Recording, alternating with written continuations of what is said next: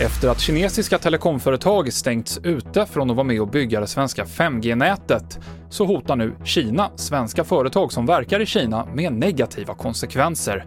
Och bland andra Ericsson har skäl att vara oroliga, säger TV4s ekonomikommentator Jens B Nordström.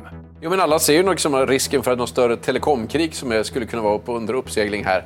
Men även andra svenska företag som är på plats i Kina tror jag är lite oroade över det här. Det här vet man ju inte riktigt hur det slår eller vilken form de här repressalierna skulle ta. Men det är uppenbart är att det här har retat den kinesiska regeringen.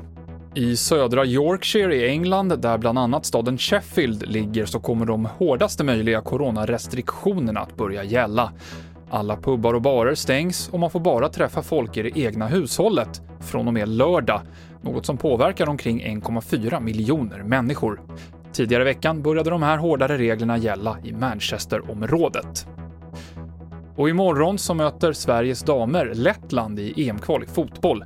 Sverige är redan storfavoriter och dessutom så saknar Lettland två spelare som inte är professionella och inte har fått ledigt av sina jobb. De måste alltså stanna kvar hemma i Lettland och jobba istället för att följa med till Sverige. TV4-nyheterna med Mikael Klintevall.